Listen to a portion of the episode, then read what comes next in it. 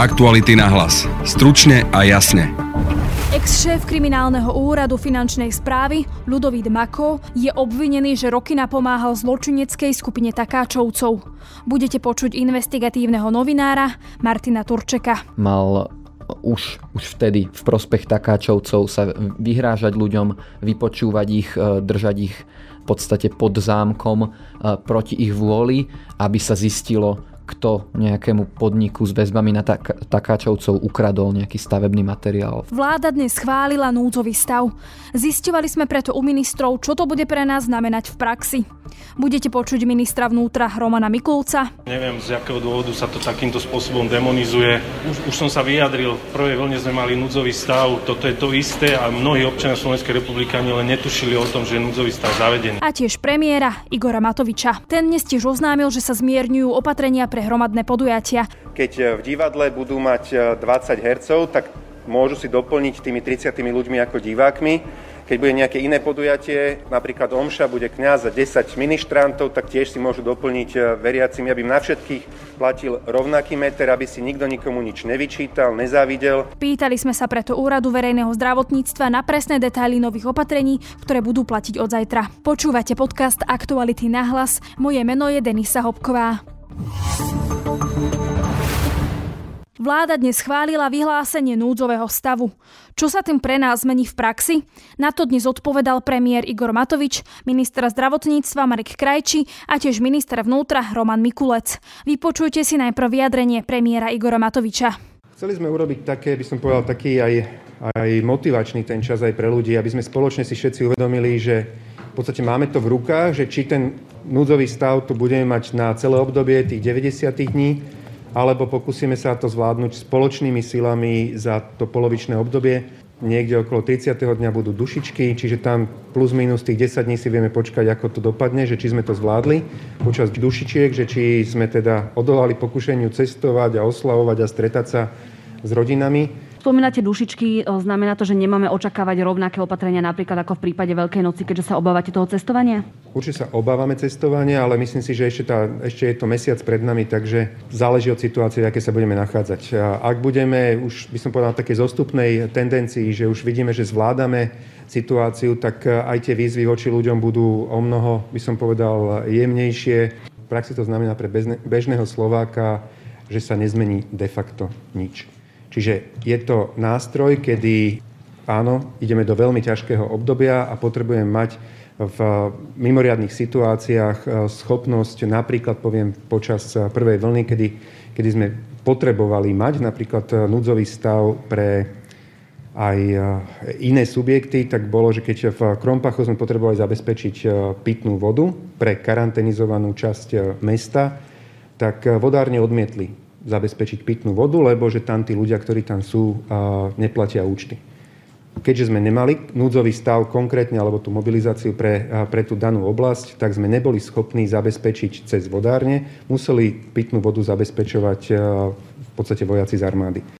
Čo sa zmení zavedením núdzového stavu v zdravotníctve, odpovie šéf zdravotníctva Marek Krajčí. Tak núdzový stav má zmysel kvôli obstarávania, môžeme oveľa rýchlejšie nakupovať či už osobné ochranné prostriedky alebo nové testy, ktoré teraz prichádzajú a teda oveľa rýchlejšom slede. Takisto núdzový stav má zmysel v zdravotníckých zariadeniach, kde sa môžu v rámci e, napríklad nemocníc, ktoré sú v mobilizácii, presúvať zamestnanci v rámci tohto zariadenia tak, aby mohli zabezpečovať zdravotnú starostlivosť o pacientov, ktorí napríklad budú príjmaní do nemocníc na reprofilizované lôžka s ochraním COVID.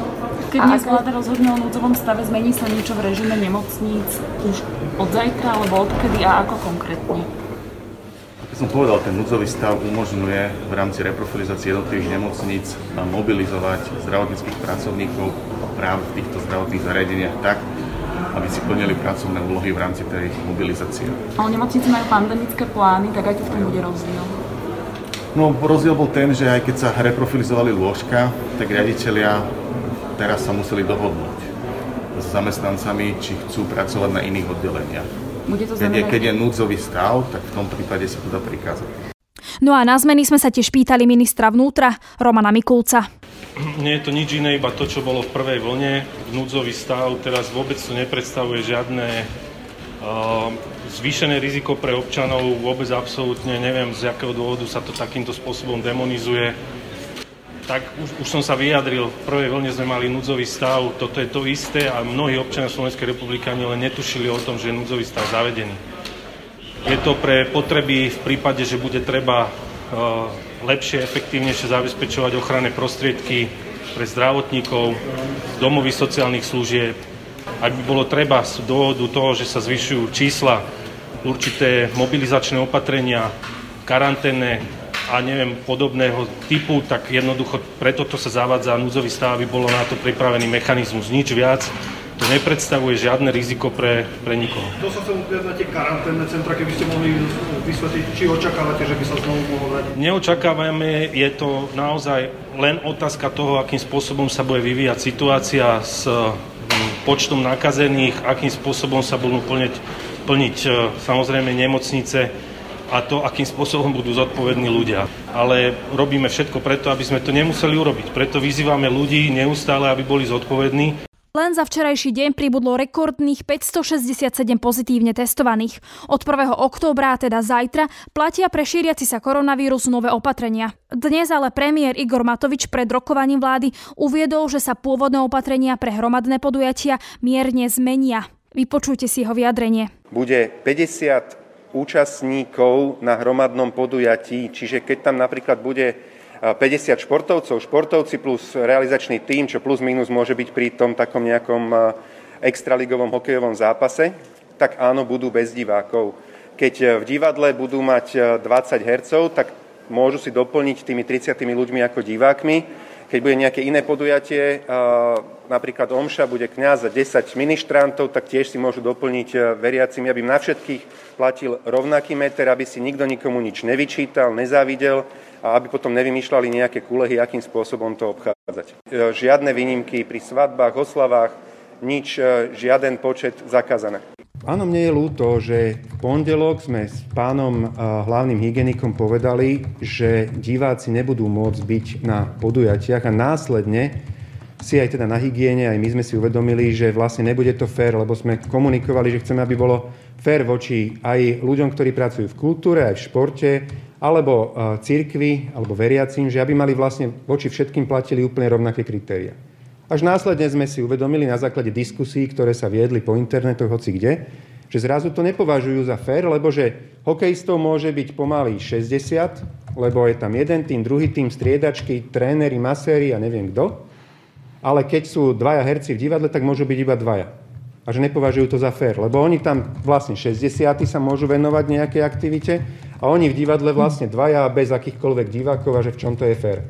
Tak sme chceli zabezpečiť to, čo sme slúbili aj s pánom hlavným hygienikom v pondelok, tú základnú spravodlivosť medzi kultúrou, športom, aj tými e, cirkevnými podujatiami alebo spoločenskými, že tak nech to na všetkých 50. Na presné znenie opatrení, na detaily a tiež výnimky sme sa pýtali Úradu verejného zdravotníctva. Ich odpovede načítala Tatiana Škultétiová. Otváracie hodiny pre prevádzky verejného stravovania v súčasnej situácii stanovujú do 22. hodiny s výnimkou domáškových služieb a výdajov pokrmov cez okienko. Konzumácia jedál alebo nápojov v prevádzkach verejného stravovania bude možno výlučne po sediačky.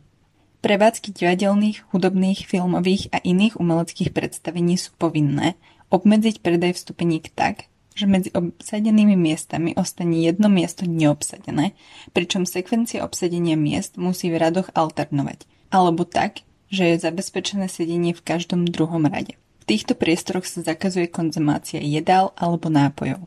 Organizovanie hromadných podujatí sa okrem prevádzok verejného stravovania ponovom zakazuje i v ubytovacích zariadeniach. Všetkým fyzickým aj právnickým osobám sa zakazuje usporadovať spoločenské podujatia, ako sú svadobné oslavy, oslavy iného charakteru, plesy, kary, stužkové slávnosti a podobne. Výnimku z týchto zákazov majú hromadné podujatie, ktorých všetci účastníci budú v čase začiatku hromadného podujatia mať negatívny výsledok RT-PCR testu alebo antigenového testu certifikovaného v krajinách EÚ na ochorenie COVID-19, ktorý nie je starší ako 12 hodín. Takéto hromadné podujatia musia byť ohlásené na miestne príslušnom regionálnom úrade verejného zdravotníctva najneskôr 48 hodín pred jeho začiatkom, pričom je potrebné uviesť presný čas a miesto jeho konania. Ludovít Mako, niekdajší dlhoročný šéf kriminálneho úradu finančnej správy, je od 17.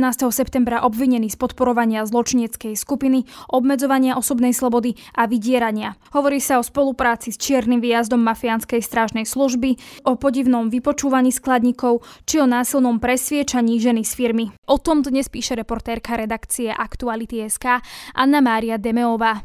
Ja mám teraz pri sebe ale Martina Turčeka, investigatívneho novinára našej redakcie, ktorý sa téme dlhodobo venoval. Martin, vitaj. Ahoj, Denisa. Martin, asi si najprv povedzme, ako sa môže taký vysoký funkcionár dostať k zločineckej skupine. V podstate je to naopak, nie vysoký funkcionár sa dostal k zločineckej skupine, ale človek s väzbami e, na zločineckú skupinu sa dostal do vysokej funkcie, pretože táto trestná činnosť, za ktorú je ako obvinený, mala začať v roku 2011 a Mako sa stal šéfom kriminálneho úradu finančnej správy o 3 roky neskôr, v roku 2014. Aj potom, ako v tejto funkcii figurovali, však mal zneužívať v prospech takáčovcov, čo konštatuje prokurátor a je to e, vidieť v uznesení o vzatí Mako a do väzby. Čiže keď sa stal šéfom kriminálneho úradu finančnej správy, tak už bol teda dávno v e, kontakte so zločineckou skupinou. Áno, áno, bol Mako bol predtým šéfom SBSky Abbas a podľa rozhodnutia o väzbe mal už, už vtedy v prospech takáčovcov sa vyhrážať ľuďom, vypočúvať ich, e, držať ich v podstate pod zámkom e, proti ich vôli, aby sa zistilo, kto nejakému podniku s väzbami na tak, takáčovcov ukradol nejaký stavebný materiál v konkrétnej hodnote. Aký bol teda vzťah Ľudovita Makoa s takáčovcami? Skúsme si to trošku priblížiť, lebo teda aj prokurátor to celkom detailne opisoval. Prokurátor opisuje, ako Mako spolupracoval s tzv. čiernym výjazdom skupiny takáčovcov, o ktorom sa písalo aj v minulosti, ktorý bol taká si bajnou, čiernou, temnou jednotkou tejto mafiánskej skupiny. Okrem iného mal e, Mako zneužívať svoju funkciu na to, aby zarábal a aby e, ovplyvňoval konania v prospech takáčovcov. Konkrétne mal za peniaze zabezpečiť nezablokovanie účtov firiem napojených na takáčovcov. Podľa prokurátora mal zobchodovať množstvo informácií v prospech tejto organizovanej skupiny. Jeden prípad je v uznesení popísaný veľmi detailne. Ide o obmedzenie osobnej slobody a vydieranie v prípade, kedy zjavne niekto z takáčovcov potreboval od Makoa pomoc, zavolal ho do firmy, z ktorej zmizol stavebný materiál, kde zavreli zamestnancov proti ich vôli. Do dlhej noci ich Mako, ktorý sa tváril ako vyšetrovateľ, e, vypočúval, e, používal nátlakové metódy a to je vlastne jedným z argumentov, prečo bol vzatý do väzby, že dokázal aj predtým ľudí donútiť urobiť niečo, čo nechceli. Dokázal ľudí dotlačiť naozaj na psychickú hranu a preto podľa súdu hrozí ovplyvňovanie svetkov zo strany Mako a Mako patrí do väzby. V prípade Makoa sa tiež konštatuje, že tie prepojenia boli oboma smermi, a teda nielen na zločineckú skupinu, ale aj na štátnu správu a políciu. Ja by som sa teda ešte vrátila k tomu zastrašovaniu v sklade súkromnej spoločnosti a tam sa teda hovorilo o tom, že jeden z obvinených v súvislosti s týmto výjazdom hovoril o možných väzbách Makoa na policajný zbor. Je to veľmi pravdepodobné. Mako sa dokonca v jednom čase mal stať viceprezidentom policajného zboru. E, v tom čase mala to byť nominácia v gestii strany SNS. Aj podľa trémy e, medzi Kočnerom a Böderom ho podporoval Norbert Böder na túto nomináciu na policajného viceprezidenta. Mako sa nakoniec viceprezidentom nestal, ale samotný Mako je bývalým policajtom. Kedy si dávno pracoval pre políciu. Určite má, určite má množstvo väzieb nielen na políciu, ale aj na, na tajné služby, ľudí z tajných služieb pre KUFS. Spolu s Makom pracovalo veľa ľudí napojených na Slovenskú informačnú službu a aj samotný KUFS je jednotka riešiaca povedzme, že veľmi citlivé veci, ktorej šéf má, má logicky napojenia na, na najvyššie poschodia v štáte. V článku sa tiež hovorí o nejakom údajnom vydieraní zamestnankyne istej spoločnosti. O čo tam ide? Podľa prokurátora Mako nátlakovými metódami a vyhrážaním sa väzbou e, donútil zamestnankyňu firmy, aby uznala dlh voči firme vo výške 100 tisíc eur, pretože vo firme zmizol nejaký materiál v hodnote 100 tisíc eur a táto zamestnankyňa proti svojej vôli dokonca e, podpísala notárskú zápisnicu o tom, že preberá tento dlh. Ak sa nemýlim, tak tá notárska zápisnica bola kvôli tomuto zneplatnená, keďže to bolo urobené pod natlakom. A takto vydierať mal teda priamo Ludovit Mako? priamo Mako sa mal interagovať s touto zamestnankyňou a docieliť to, že aj spolu s ním podpísala túto zápisnicu u notára. Ešte v prípade tejto vydieranej zamestnankyne, tam sa spomína, že Mako mal o sebe tvrdiť pred teda ženou, že je vyšetrovateľ a priebeh svojho výsluchu si nahrávať ale tak, aby časti, kde sa žene vyhrážal, na zázname nebolo počuť.